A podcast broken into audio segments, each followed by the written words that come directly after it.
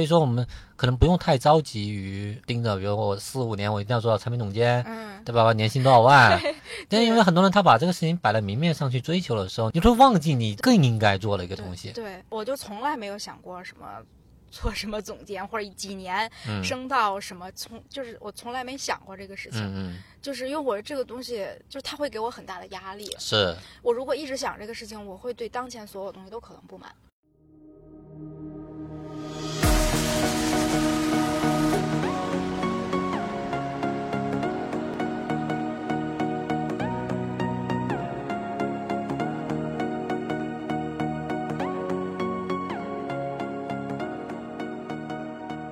Hello，听众朋友们，大家好，这是深入聊聊第二季。然后我们今天呢，请到了一位在腾讯工作十年的我的老校友，嗯 对，老校友。等会儿来自我介绍一下吧。Hello，大家好，大家叫我 Summer 就行。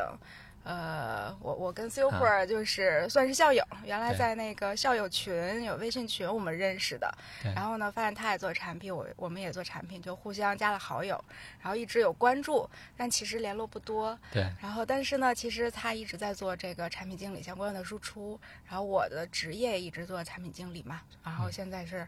中年产品经理，哦 对，工作十年的中年产品经理，然后一路走来，其实，呃，应该说经历也蛮多的，然后也也经历过，包括个人也见过很多，应该说新人产品经理，然后后来一路走过来的各种各样的成长吧，所以在这上面也有很多，应该说小经历或者是小经验，然后呃，什么都可以聊吧。对 OK，那所以你是哪里人呢？就是原来是大概有什么经历啊？呃，我北京人，哦，好吧。北京，人，但是呢，我是我我就特别奇葩，我大学的时候去武汉上的，就就就哦一般北京人很多是留北京嘛，是是是是。但是我就是那时候，我记得我们上学的时候，我们老师他那个出去就是出差，然后应该是什么就是走访那种，然后他回来就跟我们说说那个。武汉大学特别漂亮，是。就是是那个全国最最美的大学。然后当时我就这句话就一直印象特别深，所以就是报志愿的时候就一直想着想去外面看看，然后就嗯。去报了武汉，就在武汉上了大学。所以就是、哦。就是，我现在总说我我是北漂，对，因为我的朋友就是全部都是就是嗯。全国各地的，然后主要是湖北的同学特别多，然后跟大家就是玩的也特别开心，所以其实就是我觉得我后后来我回学校回北京，然后读研的时候，然后包括工作，然后也是就是走了一条比较我觉得比较艰苦的路，所以我觉得我也跟北漂似的，嗯。哦，相当于是去武汉读大学，又考回北京读研。对对对对对，后来就考回北邮嘛，所以就是哦又成了校友跟你。那你在学校生活主要就还是学习吗？还是怎么着？还是会有别的一些？呃，就是瞎学，就是我是属于那种就是学的差不多就可以，不是要求自己学的特别好，不是那种学霸型的，啊，但也不是那种就是呃就是学就是就是让自己可能太不太太应该说太。应该是不及格这种，就是这种，嗯就是过得去就可以。所以我嗯就是那种，就是使劲学一学，然后考的差不多，然后就 OK 了。然后大部分时间就到处瞎玩儿，就是跟嗯同学参加一些协会啊什么之类的。就哦，到到处就是瞎玩儿。对我现在觉得武汉四年其实没学什么东西，但是就是 就是跟同事同同学一起玩来玩去的，就是这样过来了，挺懵懂的。对，但我觉得你还挺谦虚的，从校外能考到北邮的研究生，还算是挺有水平的。啊，挺难的，所以就说特别艰苦吧，就走了一个 特别艰苦的路。像这种跨校的考研，就是还真的是。要做好非常充分的心理准备，是包括体力上啊、精神上，其实都挺挺，应该说挺考验人的。嗯对，那你当时为什么要想着考考北邮呢？就那时候就想回北京，就是哦觉得以后肯定工作什么的，生活还会回北京。对。然后呢，就觉得北京的话，其实考研究生的话，可能北邮是一个最好的选择吧。就是哦，因为就想着说，就是计算机嘛，我学的计算机，然后你要做 IT 的话，可能就是北邮啊、北航啊这些学嗯校，然后北理啊什么这些学校，可能你能选上。清华、北大这种肯定就不考虑了，是吧？不在能力范围内，然后所以就就就就觉得北邮是最合适的嘛。嗯，嗯，对。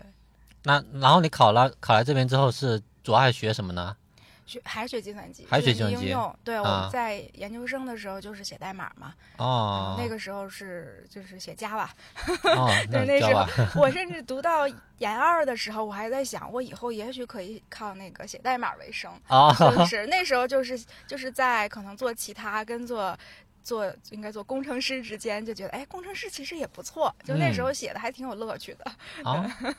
是那对，所以你，但但我知道，我也知道北邮那哎哪一年了？你在在在北邮？我零九年，哦，零零九年，年，对对，零九年哦，嗯，对，那所以那会儿，呃，你在读研的时候，应该算互联网还没开始起来呢。对我毕业的时候，就一啊二年我毕业，毕业的时候那个时候就是 BAT，就算那种新兴公司，嗯对，那时候就是都还那个。就是花大力气在招学校去招生啊，什么什么之类的。就是那时候是新兴公司，因为那时候我记得我们求职的时候还会看一看外企，对，然后还会有有一些什么特别好的那种什么大国企，甚至有时候也会稍微看一看。对对对，就是那个时候，就是这几家，其实这些其实差不太多，没说就是大家都一定非要选 IT，很多人不选 IT。那时候，就那个中国移动，像这对对对些通信公司，还是北邮的学生特别多的选择。对对对对对对，就特别是回一些家乡移动嘛什么的啊，对还对对对挺舒服的。真的有很多同学都回家乡移动了，是是的，嗯，包括那会儿什么呃华为啊，就就这种呃通信运营商或设备制造商外企还算可以的。对哎，对啊对对对对，是。我记得是什么大唐电信、北京啊移动、中国联通，嗯就这嗯些，那都是主力招聘的公司。啊，那你你当时是怎么怎么考虑的？为什么会说，呃，互联网还可以试一试什么的？呃，因为我就是研三的时候嘛，就要考虑求职，然后我嗯。当时，呃，虽然也挺喜欢写代码，但是想来想去，觉得自己可能还是更适合做产品，因为那时候我是，嗯。呃，我是去百度实习，就是百度、百度的哦搜索，就是他做那个国际化搜索，我在百度的搜索那块儿做产品实习，然后实习了大概半年吧，哦。我就觉得好像产品更适合我，就是不管是做事儿 还嗯是就是各个方面嘛，就觉得自己好像做这个会做得更好。我嗯写代码肯定。虽然觉得也也挺有意思，但是肯定写不过其他同学，就是写不过我们那些厉害的工程师。我说算了，我还是做产品经理，觉得找到一个更适合自己的方向吧。然后那个时候我的主要目标公司其实就是呃 BAT，然后嗯像那时候还有什么小米也招，其实什么百呃网易有道，嗯然后搜狗，然后什么三六零，嗯那些都是还是非常也都是特别明星的公司，所以基本上所有的公司其实都会去投。对，但是最想来的还是就是腾讯，然后阿里，然后百度这几家嘛。嗯，对。那所以你为什么会当时会想到去百度去做产品实习呢？嗯，就他们那时候我招实习招的，就是我就就岗位还挺多的，啊，嗯，我就当时就面了。其实我优先就投了这一家，然后其他家没看到特别好的实习，然后这一哦家就面了两个岗位嘛，一个是百度搜索，百度的中文搜索，一个是国际化搜索。然后那时候因为我我自己就是那时候英那时候的英语还不错，嗯然后也会日语嘛，所以那时候就觉得哎，就是国际化好像跟自己特别匹配，我就去了国际化搜索，然后然后就在那儿实习，做了大概小半年的时间吧。嗯，哦，但你还是就是说你还是会有个起起心动念啊？为什么你嗯找是产品实习，不是呃对吧？那对对对 对，为什么？那个时候为什么？呃呃，我记得那时候嗯北邮人论坛，你还记得吧？对对对就北邮人论坛会有很多那个招聘的帖子，还有很多啊就是、就是学姐什么之类的，就是就是是是就是他们会会发一些就是自己的经验啊什么之类。我记得那时候其实很多人也会发产品相关的，嗯，就是我我就看到产品的，我就觉得，哎，这个就就很有意思，就是因为那个时候就是北邮人嘛，有很多师哥师姐，他们会发一些帖子，就是发自己找工作呀，或者是。呃，就是自己的在互联网公司工作的一些情况嘛，然后就觉得好像产品经理特别有意思，就就就那个时候，然后那个那时候还有很多流行的书，就是包括那个什么，人 人妈呀。都是产品经理，你还记得吗？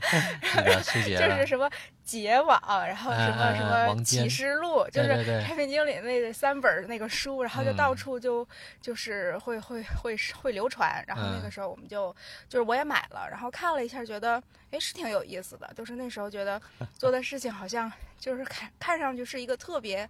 呃，就是应该说。就是特别光鲜，但是呢，就是嗯就是就是又特别有特别有那个，就是工作特别多元化，然后就是是一个很难被严格定义的一个工种。然后我觉得这种嗯工种就就很有意思，对，嗯嗯，就不像写代码，可能你大概你就知道你可能接下来的一些就是你的成长路径，包括你的工作会是一个什么工作，就非常具体嘛。但嗯是产品经理他就是很难被被用用用特别具体的东西描述出来。就虽然我看了很多书，但是觉得它还是很难被定义。所以我觉得这种很难被定义，它就有很多空间，对，就有很多空间，有很多可能性。然后这种嗯可能性就会让你觉得就是更有好奇心，你愿意去试一试，就是这种感觉。哎，你不是由于说感觉产品经理能够改变世界？呃，其实我我我我啊我我一直没想过这个问题。哦就我看很多人说，就自己做产品想改变世界，但是我从来没想过改变世界。我就觉得是说，呃，可以折腾，对我觉得就是说，能够把你发挥到最大化这个事情很好。哦但是说你能不能改改变世界，我觉得这个太太远了。哦，我很少想，就是特别远的，就不能去，就是说你很难去感知它的那种东西。我觉得嗯就是，但是产品经理那么多要做的事情，然后他有很多可发挥的空间，但是你大概能够能够稍微看到那个方向，然后你去觉得这种是最好的一种，就是它尺度吧。我觉得哦，哎，你这个思考还确实还挺独特的。对我我我我就特别神奇，我我不知道为什么会有很多人就是说想改变世界什么，我从来没想过。嗯我不我觉得就是 像乔布斯跟张小龙这样的人是呃很难很难的。嗯，或者说你比较现实一些。哦，对我是比较现实主义，然后我也是比较呃就是规划主义的，就规就是划主义对对对，我是比较规划。我觉得很多事情我不一定特别明确，但是我会大会大大概会有一个蓝图，然后我嗯会大概知道它就是可能的地方，以及就是说呃那么模糊的地方，我自己会心里有一个就是自嗯己的一个评估。然后像这种，我是觉得嗯，就是我我觉得这种其实是非常适合去呃应该说自我伸展的。对，嗯嗯，对，因为我想一想，想了想，我可能原来没想那么多，嗯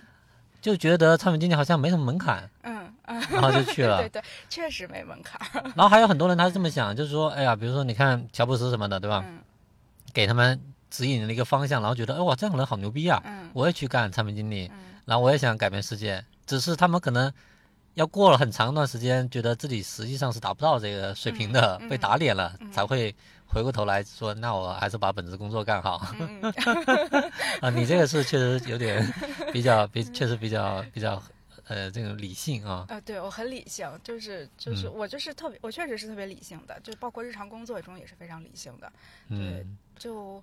对对，这是为什么呢？是不是你本来也是这样的一个人呢？嗯 就你你比如说你嗯、呃上大学，然后考研、嗯找实习，那再到你后面找工作，你嗯你是怎么样去规划这个事情呢？呃，找工作的话，我其实就是说，我想去应该做产品最好的地方，就是这是我的目标，哦就是就是我想去做产品最好的地方。哦，然后，呃，如果要去这个地方，我应该我应该怎么去做？然后我应该具备什么？其实就是就是就我觉得挺简单的这个事情，就是这个点是你在百度实习之前，还是中间，还是之后你才有这个想法的？就是我准备找工作开始，就是就是已经实习可能完了。是可能是在实习的过程中，我就明确我要做产品经理了。OK，然后那个时候我就开始去就准备要要应该算是求职吧。然后我嗯，然后我我的目标就是 B A B A T 三家那个时候。OK，然后就是腾讯，可能那是那个时候觉得还不错。其实大家都想去腾讯，但那个时候我还没有明确的感知是说一定要去腾讯。我觉得 BAT 嗯都可以，嗯但是我在面试下来之后，我觉得腾讯可能是最好的，就是所以嗯我我在三家之之中就选了腾讯。为为什么会觉就是得腾讯？因为我在腾讯面试，就是那个时候就是面试，我面了七轮儿，就是就是就是大概七轮对七轮儿，我大概花了花了，就是第一次去就面了三个人，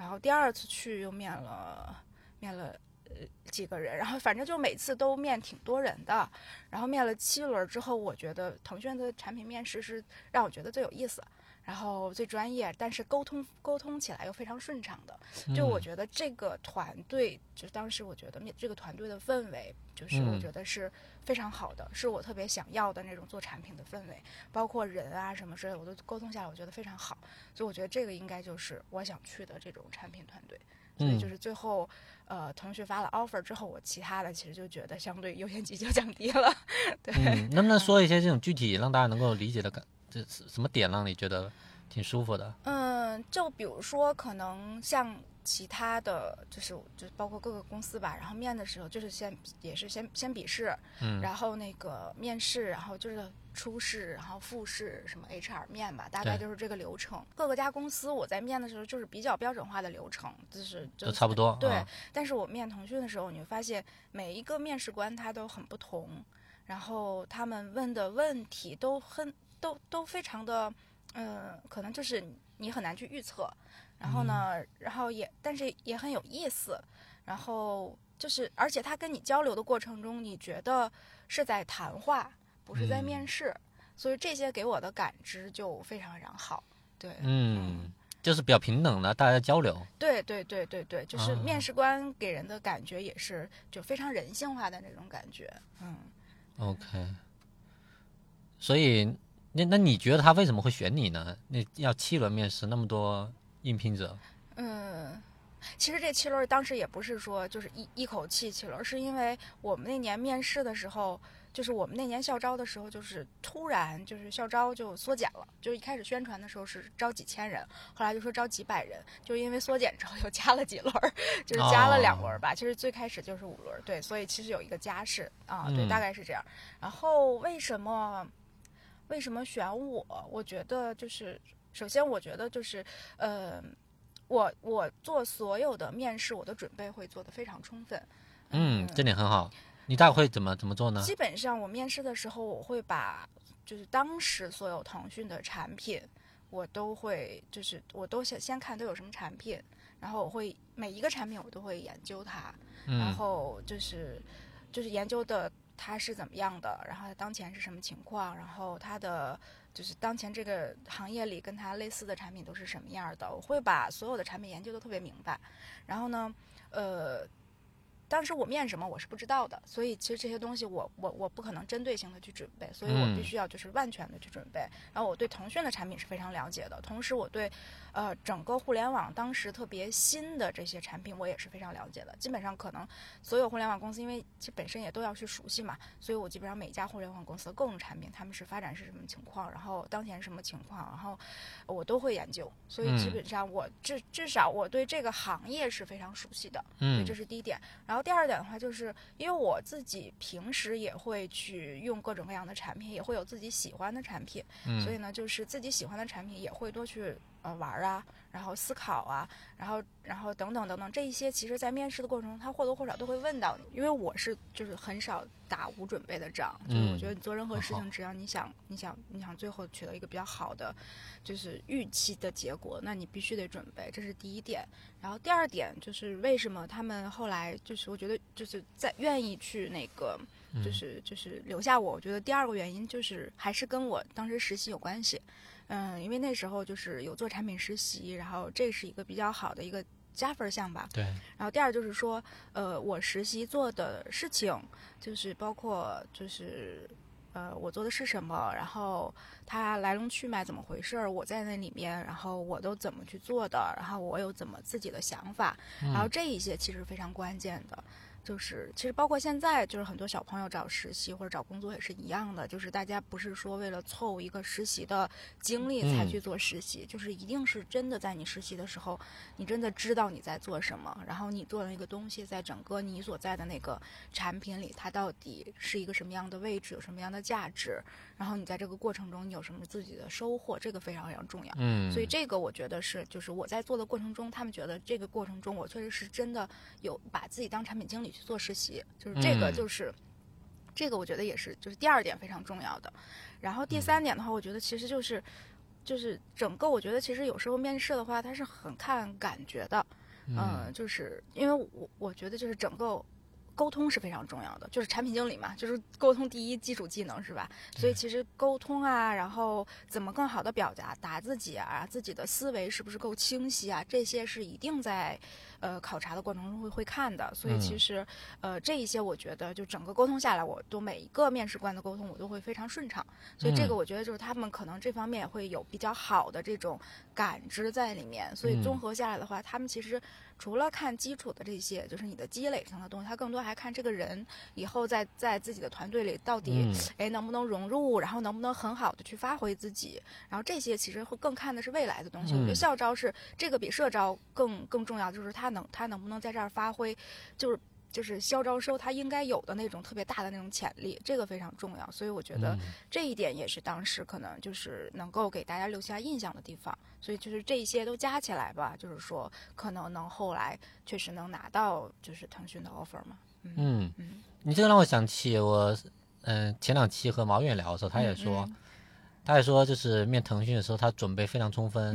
然后他他也是把腾讯所有的产品都给研究了一通，对对啊，我哎，但你你你们两个这个事情是让我印象蛮深刻的一点在于，其实我之前也面了很多的产品嘛，相信你也面过，你会发现其实很多人他并没有真正的去好好准备，嗯。哎，你说这个事情也挺，就就我们觉得这是一个非常啊，应该是基础的东西，对对对，但是就是他就是不准备。很奇怪，你一问他说你你知道我们产品公公司产品什么吗？啊，有些人都。我我我可能昨晚查了一下，嗯嗯，我靠，对，就是因为有时候我们甚至招聘会说我们是什么产品，这种我觉得至少你应该提前把它预把玩的特别清楚，是吧？你稍微研究一下，而竞品其实你也有有有能力去研究它，就这些特别基础的，你前面是一定是要做的。但是你问的时候发现他啊，我听说过，但是我不是特别熟悉，这种回答就基本上。你都很莫名其妙，对，就你觉得说你花时间来这面试，对吧？你路上花时间，我们还要聊，对，你让就双方都投入了精力时间，你最后你来一个你之前没有任何准备，是，就为什么会这样子呢？还挺我也挺挺奇奇妙的这个事情。我觉得可能就是就是我自己啊，纯个人的一些就是判断的话，就是一部分就是有的人他可能真的是不知道。就是他的那个产品的那个思考的那种准备度确实还没到，他就是没有这个意识。嗯，在我们认为他非常技术，但他确实在他的认识里还没有形成这个认知，所以这是第一种。第二种就是有的人觉得，呃，就可能很多时候会把面试当成一种，就是有点像。打卡，就是可能就是我收到，然后我稍微把我自己的那份经历，然后准备好，我就来就是面一下。但是他没有想到，说我必须得可能再全力以赴一些，就是说，我觉得我今天面试一家，明天面试一家，就是大家可能。在数量上就是更重视，但是在 每一个数量的质量上怎么更重视这个事情，还是就是确实没有做得更好。哦，你说这点真的很很重要，因为很多人他会想是海投啊，对，哎，这个就是真的是一个惯常性的思维。但我经常很很多人说，我说大家不要海投，你就针对性的去准备去投，多好啊。就是很多人是练手，就是说我。我我我我先找几家公司，我也不是什么，我先练练手，然后找一个感觉。就是首先这种找感觉是很就也可以，如果你不想去，但是我就觉得只要你给了你人家给了你面试的机会，你一定要全力以赴。就不管这个东西是不是最后你想去的，你得知道你能不能在这个过程中就发挥自己最大的实力。就是这个，我觉得是其实它也是一种训练，就是你对面试也好，对对找工作也好，也是一种训练。就是每一次机会都要特别好的。去把握它，就是你要不就不要不要去，你如果去的话，你就要百分之百的去努力。对，我觉得换个角度啊，那我们已经知道了绝大多数或者说大多数人吧，他不会去精心的准备一次面试。那所以咱们的听众，只要你花时间真正的去准备好了，你实实际上你是能够在至少在准备层面超过很多人的。嗯，对啊。我觉得这个是就反过来想啊，是是是的，是的。OK，那就回到你，那就嗯，将来腾讯发你 offer 之后，你其实拿到腾讯 offer，你就也不太考虑其他家了。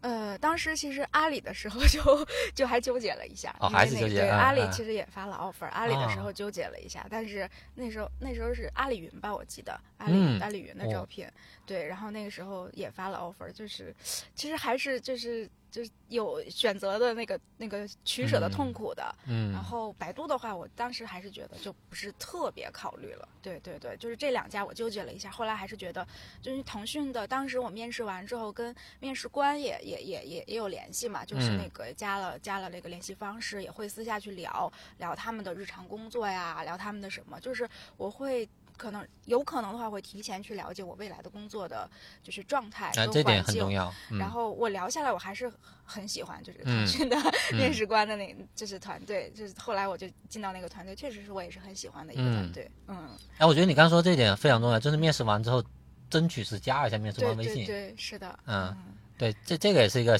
挺重要的小技巧。嗯，是就是嗯呃，如果你觉得就是有把握。就是或者说就是信心度比较高，那一定要加。嗯就是这个时候，就是你你好多后面你你选择上，如果有一些就是信息不充分的时候啊，或者是什么的时候，你都可以多去问一问。嗯，然后，嗯如果你觉得就是，呃，也不是特别有把握，也不就是觉得就是就就就听天由命啊什么之类的，嗯其实你也可以加，因为我觉得你多认识一个人，你现在没有机会，不代表你以后没有机会，有可能以后你你成长了，对吧？然后你更适合了，然后以后这一边的，就是可能你的这个认识的这个新的面试官，他以后有新的招聘岗位了，也有可能你们还有。就是还有机会再走的走在一起，再去那个什么，所以其实这些都是给在很多小事情上给自己制造了更多的机会。对对这些其实就是我们都不看短期它到底是什么，有时候要多看一些长期它可能带来的影响，所以这些都是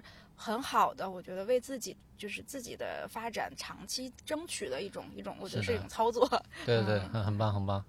所以所以相当于你你在那一年你就直接就去腾讯报道了对，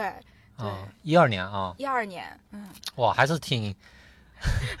就是但你说定位到现在嘛，现在是二零二二年嘛啊 就，是对十年一晃，就是哎呦，就是你觉得好快啊，特别快，嗯，就是我们现在倒回去看，肯定十年是很快的。那你你如果现在仔细去看，你在这十年里面是不是也有若干个阶段，比如说适应期啊，开始负责某一摊业务啊，然后到现在就是转型 B 端，那么是不是都有？有有有，啊。其实就是虽然是看上去在一家公司一直做产品，但是真的这十年走过来是就是肯定是起起伏伏的，嗯，然后做的事情也是非常不一样的，嗯。然后也应该说就是也是每每自己自己个人发展的每一个台阶，其实都是经过就是一个螺旋式的往上走的一个一个一个一个步骤的，就是嗯。最开始，我觉得就是就是最头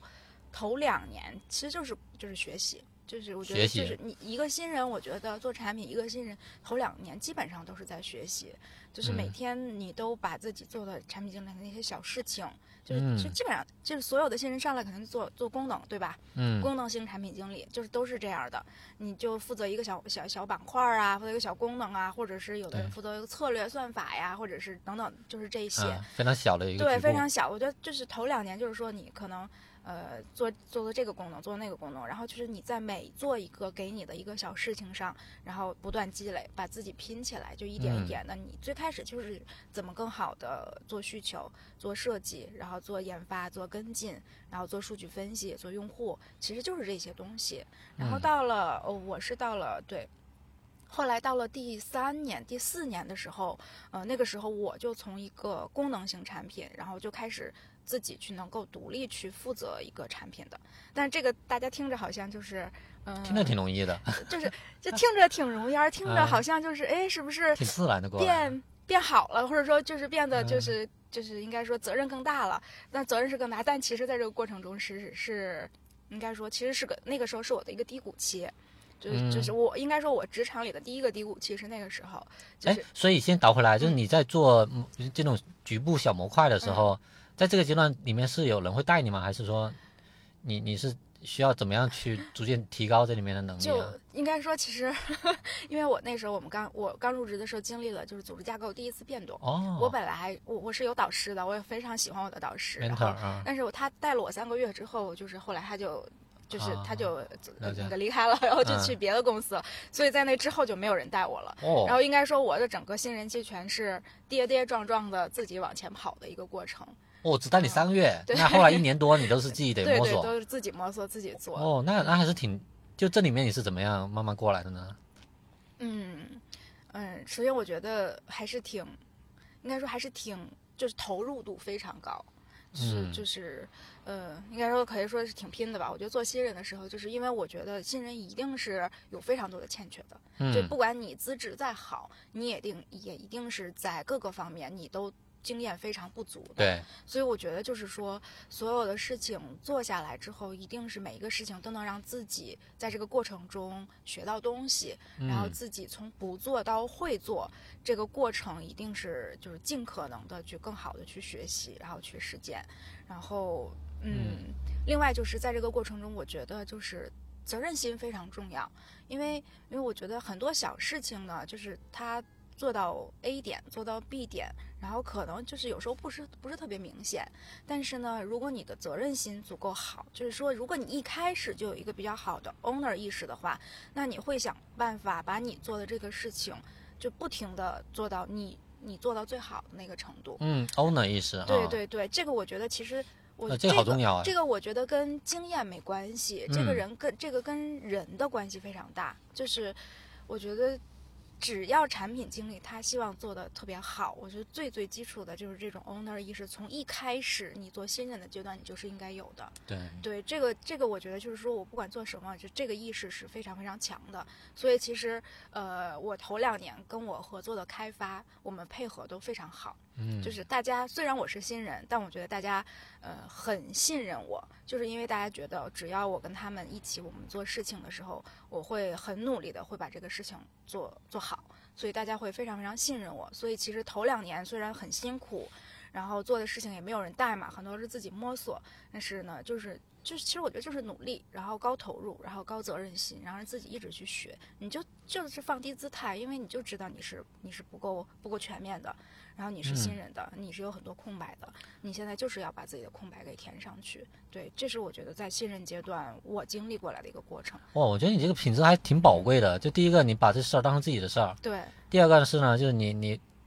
知道自己没有那么强嘛，嗯又或者肯定有短板，嗯所以你说呃，联合你的小伙伴一起，嗯，咱们怎么样努力把这事情做好？对，就大家都觉得说，哎呀，你确实把这事儿当自己事儿了，然后呢，你又让大家参与进来，对吧？你又不会很说颐指气使，什么高傲的，对对对，嗯、就一起咱们看怎么把这事做得更好。啊、我觉得这个心态真的还挺难得的。就是我举个例子，就是我那时候就是我做我们做做我做浏览器嘛，就是做嗯工具型的产品，特别典型。然后那个时候因为我们还是产品还是比较就是新出的浏览器产品比较新，所以它在性能的这个底层基础上其实还是非常稚嫩的，嗯，就是就是非常多的。我们发了之后，因为一下就就是几百万、几千万的用户上来的时候，嗯 其实它 就是会出嗯现非常多的风险。然后嗯那个时候，我就被派去做什么？我就被派去做性能。我我就我那时候你去做性能对我去做性能，我一个产品经理去做性能。啊，就是我那时候其实一部分负责基础功能，一部分后来就是说性能太重要了，就是说那时候如果再不做的话，就是非常影响口碑了。嗯然后那时候就派我去做性能，所以我干嘛？就是我是每天要去跟我们的开发一起看崩溃率、看 crash，然后看各种呃，就是那个进程占用，嗯。然后看天天去看就是用户的环境，就是做就全部是这些事情，你知道吗？就不做需求，嗯，然后不做 什么画图交互，不做功能，就是我的经历那个在那个阶段全部都是做性能。你像一个嗯。产品经理，就是本身这些就是非常非常非常技术导向的事情，然后我就被派去做性能的攻坚，然后在那个过程中真的是非常非常非常非常苦的，真的是我觉得嗯是我做产品最苦的那个时候的阶段。但是那个时候我觉得我是觉得这个事情就是一定要确实很重要，呃，我觉得这个事情很重要。然后呢，我我就是虽然给到我，我我我我当然也想做功能了，是吧？但是没办法，既然给到我这个事情给到我，我就要想办法把它做好。所以那个时候就跟我们的开发一起，我们就天天一起研究性能这个东西。怎么定指嗯标，然后怎怎么去更更自动化的去做一些事情，然后怎么嗯去解决，就在那个过程中，就跟我们的开发建立了特别深厚的友谊。嗯 就那些开发到后来我，我们一起做了很非常非常多的事情，到现在我们都保持非常好的关系。就是在那个时候，战友，对，真的时候就是战友，就是大家互相彼此的信任，后来把一个事情一点点做好，那种就是那种互相的，就是那种专业上的信任，就是真的是嗯积累了很久的。所以我觉得后来我看到很多产品经理不喜欢做这些琐事儿，嗯然后不喜欢做那些看上去不够产品经理的事儿，嗯然后不喜欢做一些就是派给我的好像不是就是核心的事情，然后就不愿意好好做。所以我我看到这种情况，我觉得就是挺遗憾的，就是我觉得就是产品经理其实挑活儿这个事情其实是在阻碍你的成长的。就是你要知道，其实每一个、嗯每一个事情给到你的话，你在这里面其实都可以发挥自己的价值，然后你嗯都、你都在那个阶段会有你的收获。但是如果你觉得这个事情不重要，或者说我我我拒绝他，我在心里拒绝他，不是行为上拒没法拒绝那行为上我在心理上拒绝他，那这个过程他那你就是在浪费时间了，就是因为你、嗯你你就是不想做，但是又不得不做这种状态，它只会让你在这儿呃止步不前。对其实你内心抵触也会也会外化到行为上面的，对对，就你不会不会很投入、很专注的去把这个事情做好，对你就应付了事儿嘛。是的，是的哎，，我其实倒回来，我其实特别好奇，在当时那个阶段啊，其实，嗯、在你的描述里面，性能当时已经远远重要于功能了。对啊，那为什么说老板会让你去做性能，而不是让其他小伙伴去的？就是就我觉得可能第一个就觉得我是一个强责任感的人。哎，对我觉得这很关键 就是我是强，大家就觉得这个事儿给到我，我肯定会啊，肯定能干好啊。对，然后第二个就是说，呃，嗯，可能我做事儿也会比较细心，然后就是这个事情是非是非常需要细心的，嗯就嗯是就是我觉得不细心是做不好它的这个事情。嗯然后第三个的话，觉得就是我的抗压性可能会比较好，嗯，就是可能有人有有换一个人做，可能就担心他就是最后就是崩了，就是真的是做做做的太难受了，就坐不住了。是的，但是可能我的抗压性，我就会能一直 就是扛着这个事儿，嗯，然后就所以就是最后我觉得可能因为各种各样的原因吧，就选择了我。是，其实其实我觉得刚刚聊下来之后啊，呃，听众可能没有注意到很一个很核心的地方，就是首先我们怎么判断当前这个事情的对公司来讲的价值重要程度。嗯啊，你像刚刚说的，一下涌上来几百几千万的用户，嗯对那个性能、对口碑的影响是极大的。其实，在当时那个节点啊，这个事情的重要性是肯定是要高于功能上的一些优化的。对，那其实呢，这个事情这么重要，呃，它又是一个偏技术导向的活，要安排一个产品经理去做，那领导怎么考虑选谁？啊、他一定会，你比如说前面你讲你对产品会有这种 owner 的意识啊，你的责任心比较强啊，你和研发什么能沟通比较好啊，其实领导在选择人的时候，他也会去考虑各种因素嗯啊。那最后说，呃，又选择了你啊，把这个新的交交付给你，你又能把这个事情做好，然后你在里面又能进一步的获得各种各样的，比如说你能和研发形成非常好的这种关系，嗯这个事情这个点，就很多人他会忽略掉，就是，嗯、因为我我印象中有很多的产品经理会把研发当成一个工具，嗯，但其实那个想法是完完完全全不对的对啊！我觉得这个点是很多人没有意识得到的。对，就是就是你。就是真的是不能有这种想法。研发同学就是他，他是你的，我觉得就是战友。就我觉得哎。这就是很多，就是即使是你们是不同的团队，就是即使你们的组织架构让你们有严格的区分，是，但是你们只要一起做一件事情，你要知道研发一定是你的战友。即而使你们俩嗯。当前就是合作关系没那么顺畅，你也知道长久来看他就是你的战友。而且其实大家往往会忽略一个问题是，虽然研发很多人他他是干代码工作，他是可能性格比较直啊，嗯对吧？他嗯他没有那么多弯弯绕绕，他人情嗯世故不太懂，但其实他真的很，他内心会很敏感的知道你对他的态度到底是什么。嗯嗯，对吧？你是真的把他当朋友，说一起我们把这事情搞定，还是说你你把需求派给他？对他其实他是能感知到里面的细微差别的。对，然后他你要跟他建立很深的关系，你你比如说你坐他旁边一起跟他去看看这 Crash 啊，对吧？看各种 bug 啊，你你们是一起解决问题，在这里面大家是不是这种参与感、互动啊，对吧？一起把这个问题找到原因去解决啊。那其实他是会，他的这种关系是在这种磨合中慢慢建立的。嗯，就是一个事情，就是就是不不管是不是你是负责或者怎么样，但是你的把大家放在一起的时候，嗯，大家是你首先让大家觉得这些事情是大家一起要去负责的。对对，然后这个事情很重要，这个事情我们应该做成什么样子，就是一定是我们一起去共识的。嗯是然后就像你说的，其实开发其实它本身也是很有参与感的，是，但是有可能他因为长期的工作，他他的参与感被磨没了，对就是他自己也被磨出了，觉得我是不是就是一个就是工具 研发工具人？但是所有人的内在其实都是有参与感的。是，所以你如果你跟你的开发，你们就已经是一个小事情的一起要形成一起一起的小 team 了，嗯那你可能要想办法调动出他原来内心里边是甚至可能是埋藏特别深的那个参与感，对，就是你把他的那个 owner 意识也调出来的话，呃，哎，他他可以帮到你特别非常多非常哦多，你都想象不到他的主动性和积极性啊，甚至他的嗯。他的逻辑，哎，嗯。他能帮你，对吧？产品边界各种地方给想得很很很明很明白，对。哎，真的是，但但这个地方这个点，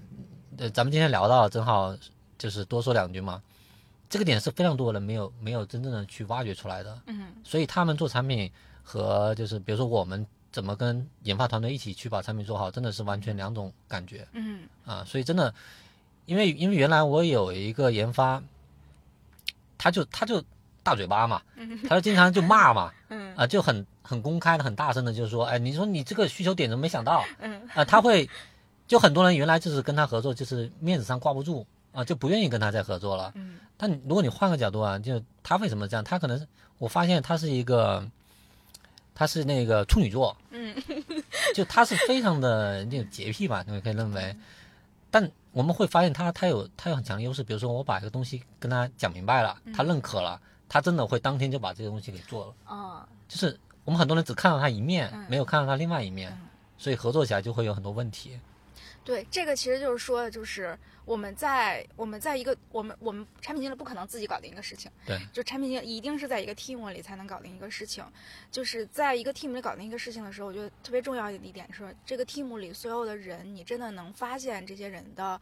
身上的那些闪光的地方。哎，对对对，嗯，即使他有很多很明显的让你让你不舒服 或者不喜欢的一些地方，嗯就每个人都有，你身上你身上肯定也是有的。对但是你要先发现它闪光的地方，然后它闪光的地方有可能，呃，一个是能帮到你，第二就是说有可能会带动它有更多的，甚至把它原来的那些缺陷的地方都能都能更好的去弥补和带动起来。但是这嗯个我觉得就是一定要产品经理，这个是产品经理他能做的事情。是的，是的，他一定要想办法去看到这些东西，嗯而不只是说我们是每一个环节的工具人。嗯嗯，OK，非常牛逼。今天这个点聊的还挺好，那就接下来往下，你看前两年你就慢慢通过这种事情，嗯慢慢的就是把自己也逐渐成长起来嘛。嗯那你说到两年之后开始去负责，比如说负责一个产品了，嗯。怎么会就进入一个低谷期呢？就这个是 对，这个其实是什么？就是说嗯那个时候我们其实主产品是对，就是千万级的那个，已经做到千万级了嘛。那个时候正在做，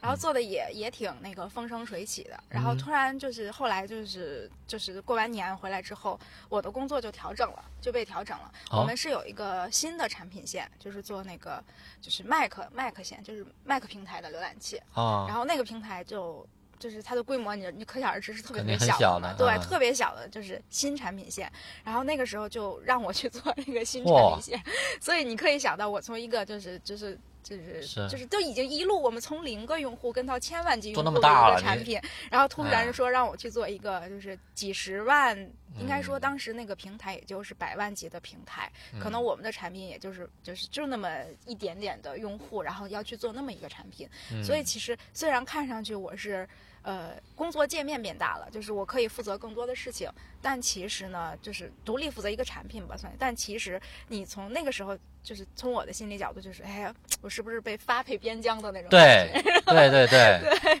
其实那时候真的挺挺挺难受的，就是就觉得是被发配边疆了。对，嗯，原来是凤尾，现在哎，对对对对，是是是是的这种感觉。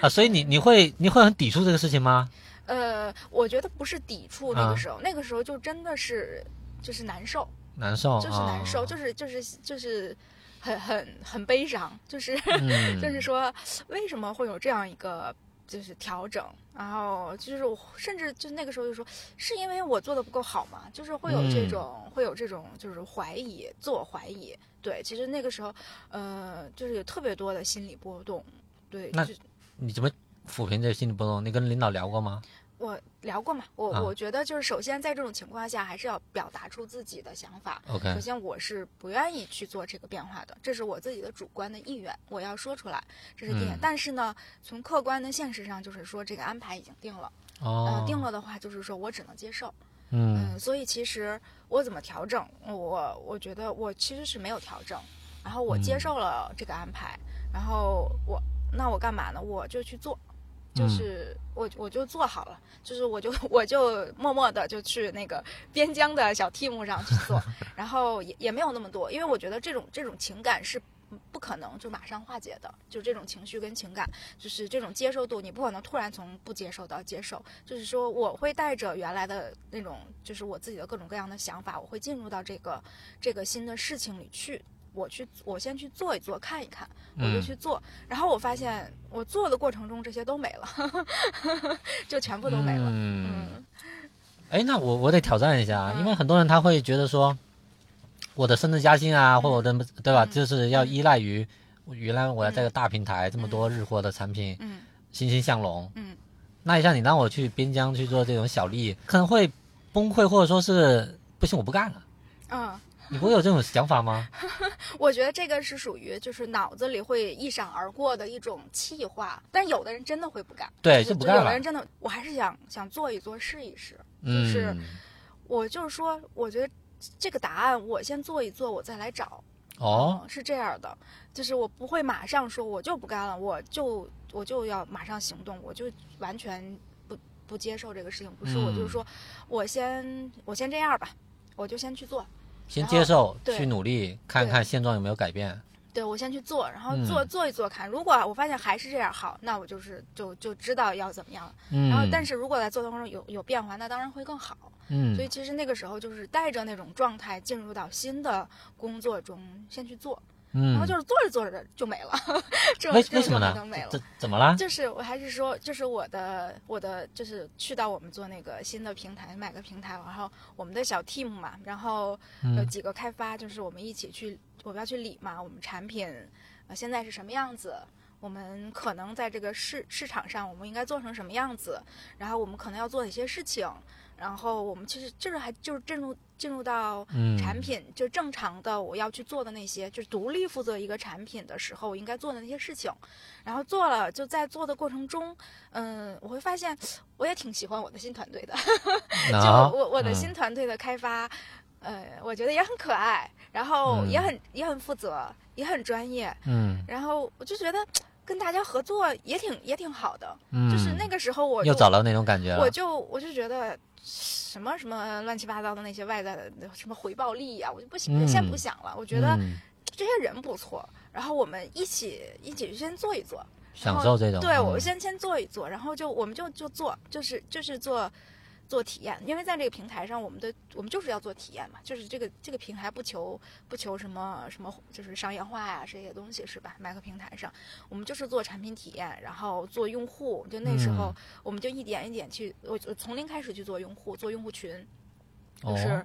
那个时候，而且特别有意思，我会会做一些特别，我现在觉得看起来就特别特别基础，但是特别幸福的事情。嗯那时候我们其实那个时候的麦克的用户特别少，不像现在啊，人是手一个麦克。那时候麦克用户是谁？什么老板啊、管理层啊、外哦企啊很，高端然后还有一些那个什么设计师啊。啊，设计师很多，人群嗯才用麦克，那时候用户找找用户特别难，嗯，所以那个时候我干嘛？我就去那个微博上去搜，就什么什么 Safari 浏览器啊，呃，Mac 浏 Mac 什么用户用 Mac 的人，就搜这些关键词，我去找用户。嗯我就在那个微博上找了找了好多我的用户，然后给他去推荐我们的产品，或者看就了解他们现在在用什么。就是我会用各种各样的，还有那个那时候还有各种 Mac 的小论坛，嗯还有那个用户体验的一些，就是高高端用户的体验的论坛，我会去这些地方，然后到处去找我们的用户，然后跟嗯这些用户聊天儿。就是我会把我的所有的事情、精力跟投入放在这些特别具体的事情上，做嗯产品的事情上。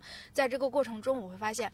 也挺有意思的，就是你嗯发现，就是你你做产品，其实你做进去之后，你会发现，就是做的这些小事情，其实都挺有意思的。就就是就比如举个例子，就是那个时候有一个就是 Mac 的用户，然后是设计师，然后我嗯在微博上找到的，嗯后来我们就有了联系，然后他就进了我们的用户群。然后后来突然就是有一天，然后我会发现我们公司的内网上这个人还找我聊天，然后他就成了我的内网同事，对哦对，入职他就成了我，的同事，对对对，你看，啊其实就是你会觉得，哎呀，其实挺奇就妙的。对很奇妙，所以其实你会发现做这你做的这些小事情，它其实可以给你很好的充实感，可以嗯很很好的给你一些就是满足感。所以就是当你有这些具体的东西给到你的时候，那些以前你想的那些什么嗯，乱七八糟的那些思绪啊，那些它其实慢慢就都会没了。嗯然后在这个过程中，我们的开发，我们一点一点做起来啊、不管是规模还是口碑，然后包括，呃，当时内部的影响力，就是我们做做做内部的公司内部的影响力，然后也做做的都不错。所以其实做下来之后，呃我们觉得我们做的也挺好的，就是你即使在那个就是就是非主线产品上，但是我们我们我们当时我们的开发，我们就特别开心，就是苦哈哈的，特别乐呵，没什么资源，但是就是。就是大家一起做的特别开心，也特别有成就感。我嗯们还后面就越做越好，越做越好，就是这种感觉。对、嗯，相当于你在这个时候已经算是就负责这个产品对，因为没有给我人嘛，我没有产品，没有运营，啊，就是我就我自己，我会做所有的事情，啊，就是包括我用户群的。所有的沟通都是我自己去做，哦所有的数据分析都是我去做，然后就再加上产品的这些乱七八糟的，就是规划呀、什么什么等等，这些都是我去做。所以其实，在这个阶段，虽然不是什么就是大规模的产品，但是在这个过程中，我做的事情是你独立负责一个产品应该 cover 的事情，你都要去 cover。所以嗯我其实，其实我反而觉得我在这个过程中收获很多。嗯，就是我知道怎么去，就是从零开始，更好的去把一个产品做好。嗯然后我知道怎么就是就是运营可能都要怎么去做，然后那个影响力怎么去做，然后等等等等这一些，其实我觉得又又有了不同的收获吧。嗯，相当于是另外一个阶段了。对，嗯，回过头来讲，还真的是蛮感谢你接受了这一份。是 是是，我在想，其实幸亏我，我觉得幸亏我去接受了，幸亏我去，嗯就是后来就一点一点做了。其实我觉得在这个过程中，我真的收获特别大。是的，嗯我现在想另外一个话题是，如果我们倒回去到、嗯呃要发配你去边疆的这个时间点来看啊，很多人他可能会觉得说，那为什么对吧？嗯嗯、我不接受。那你的是说我我先先干，嗯，我再看。对，那然后你在这个过程中，你会发现，哎，你的收获是原来你可能是没有想象得到的。嗯我觉得这个事情是不是也可能给一些新人一些这种启发呢？嗯，这个其实是后来我去，就是我我的我自己的，就是后来慢慢的一点一点去带新人，然后带团嗯队的时候，其实经常会见到这种情况。哦，因为你想，一个产品团队里，它总有一些就是细节的事情、琐碎的事情，或者说它非核心的事情，总要有一些人做。对，但是在这个过程中，肯定会有人他喜欢做，有人不喜欢做。嗯就是就是，所以在这个过程中，呃，你见到可能一开始大家对这个对这个事情的认知不是那么就是打心里去接受的时候，其实你就可以从从自己的角度给他更多的输入，就是你会帮他在这。帮他在这个过程，他怎么去，呃，应该跨越这个心理的可能的阶段，然后怎么在这个过程中能有更好的投入，怎么在这个过程中能做出自己的东西来。其实，在这个过程中，你会你你你，我觉得其实说你有了不同的经验之后，你也可以给到别人，让别人是说，嗯，其实每一件事情你做的事情，你其实在这里面都可能收获东西。他可嗯能跟你跟你计划的不一样，跟你预期的不一样，但是你要知道，你只要想收获，你一定是可以收获东西的。嗯，对，就我我觉得真的很多，我我我我也之前就是包括面试什么的，也面过一些人，就是你嗯能感受到他们在做一些事情的时候，他们其实呃做的很难受，嗯，就是说这个事情是没办法，就是对被被的被 被被动去做的，啊被派过来的，或者说怎么怎么样，就是你会觉得他有很多客观的东西摆在那儿。啊，是，对，就是然后就摆在那儿了。我是我是被动去做一个事情，这种我觉得其实就是会会有一些遗憾吧。嗯，因为首先你在被动做一个事情，首先你肯定还得做。其次呢，如果你你是这种这种心理的状态去做的时候，你真的是在就是你的时间在这个过程中真的是被而且很 难受，了，对，很难受。你做的不快乐，然后你也没有收获。但是你如果真的是就是做的过程中，你能投入更多自己的东西在里面的话，嗯。就是你会发现，有可能就是很多就是先抑后扬的一种，就会变成嗯这种情况。对，嗯，对，这个启发还是蛮大的，因为很多人他会把很多东西归结于外部因素嘛，是，哦那就是这个情况啊，我能怎么办？对对对对对对，是的，是的，对嗯对是的，特别是越越往后，年轻人他越容易有这种心态嗯。啊，我觉得这一点是还是蛮蛮值钱的，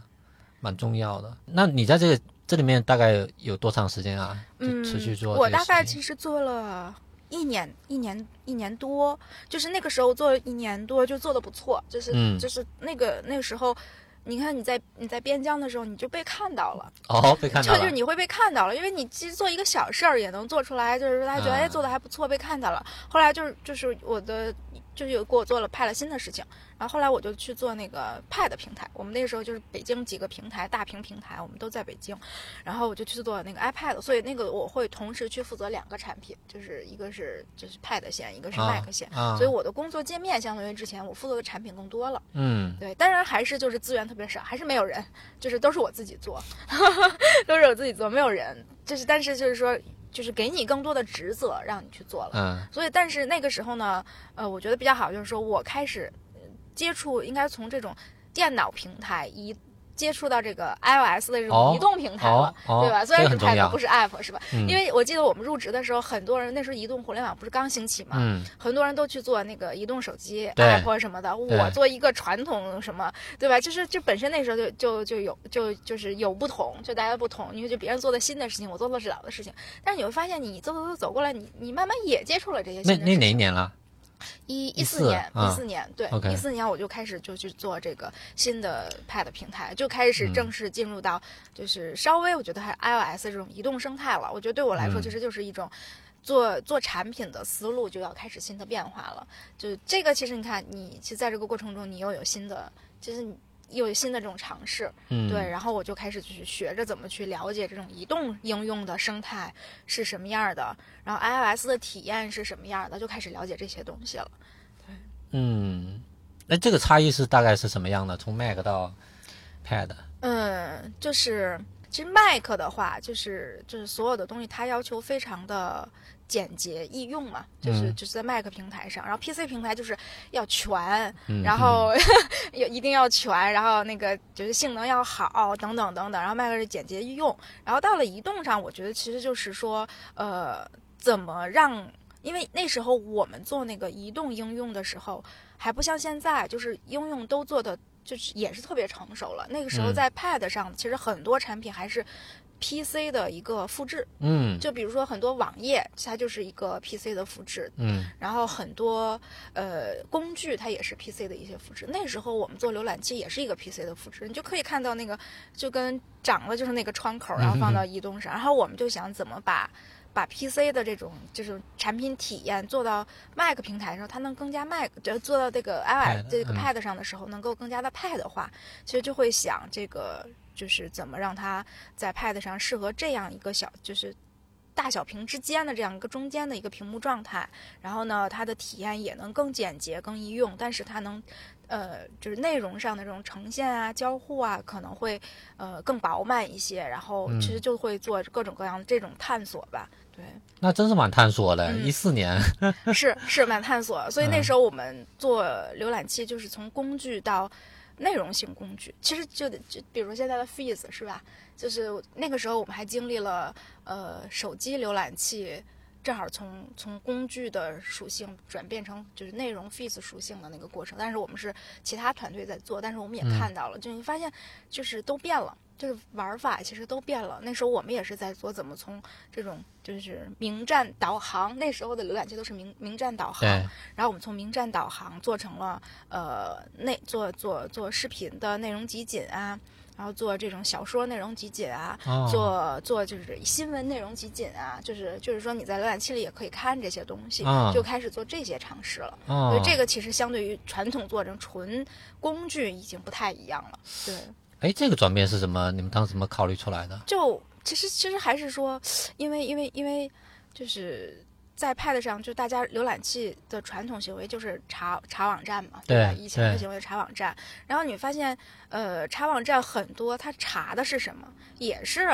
看视频、哦还是为了资讯看内容看哦小说，就是你查来查去还是这些。是那如果你不再去做一些变化的话呢，那可能以后就是直接大家都会去打开这些内容性 app 了，嗯，就不会打开你跳过你了。对，就是说你你能看到这种变化，它是不好的。嗯，你要想办法去减缓或者说就是调整这种变化，那你必须你自己的产品要去做一些方向策略的调整，所以后面就要去做这些事情。嗯，对，了解。那呃，相当于你在这个阶段是又负责 Mac 又负责 iPad，这个期间大概又持续了多久呢？呃，大概做到一五年吧。嗯一五年就是做了，其实相当于做了两两年的时间，然后嗯到、到一五一六的时候，嗯，对，到一五一六的时候，那个时候，呃，就是又又有新变化了。那个嗯新变化就是说，嗯，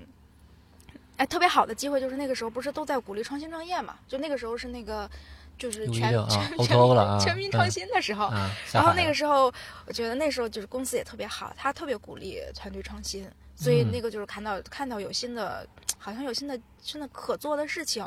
然后就是我我们跟几个研发同学，我们一起就就做创新项目，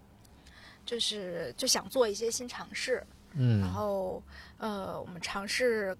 一开始是想做一个那个车载的硬件，就是大概做了几个月吧，就是那种就是自己的探索，然后做了几个月之后发现这个可能就是不是特别适合，就特别未来有前景的。然后呢，就从这个又尝试之后又第二次又内部做创新创业，后来就去做了那个 AI 翻译嘛。就做了那个哦腾讯翻译君，然后啊一六年就做就做了腾讯翻译君，然后一嗯做就做了好多年嘛，就是这样。对哎，我我觉得得倒回来啊，先先讲。当时出现这么一个大环境变化啊，就公司鼓励你们去做、嗯做创新，那你是怎么样？就是就这个事情一定要响应吗？还是说你是怎么当怎么考虑的？全是那个时候是就是自发。自愿的，呃，就是就是内部会有说，呃，我们其实可以尝试一些创新的事情，嗯然后大家如果有一些比较好的想法或者可落地的实现的一些计划，那我们嗯就可以就是找几个同学一起去尝试一下。所以那个时候，因为我其实做浏览器做了四年嘛，我嗯觉得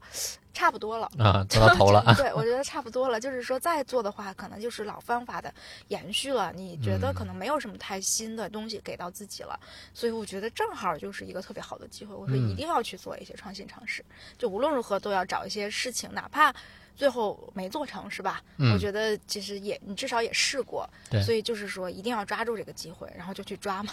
就还、嗯还行，我觉得抓住了这个机会。对，就是后来就是我们做那个 AI 翻译翻译君嘛，呃做的就是越就是也是内部创业，然后做做做越做越不错，越做越不错。到后来这个产品后来还就是从一个小项目嘛，算是就是做了成了独立的业务，其实也挺好的。嗯，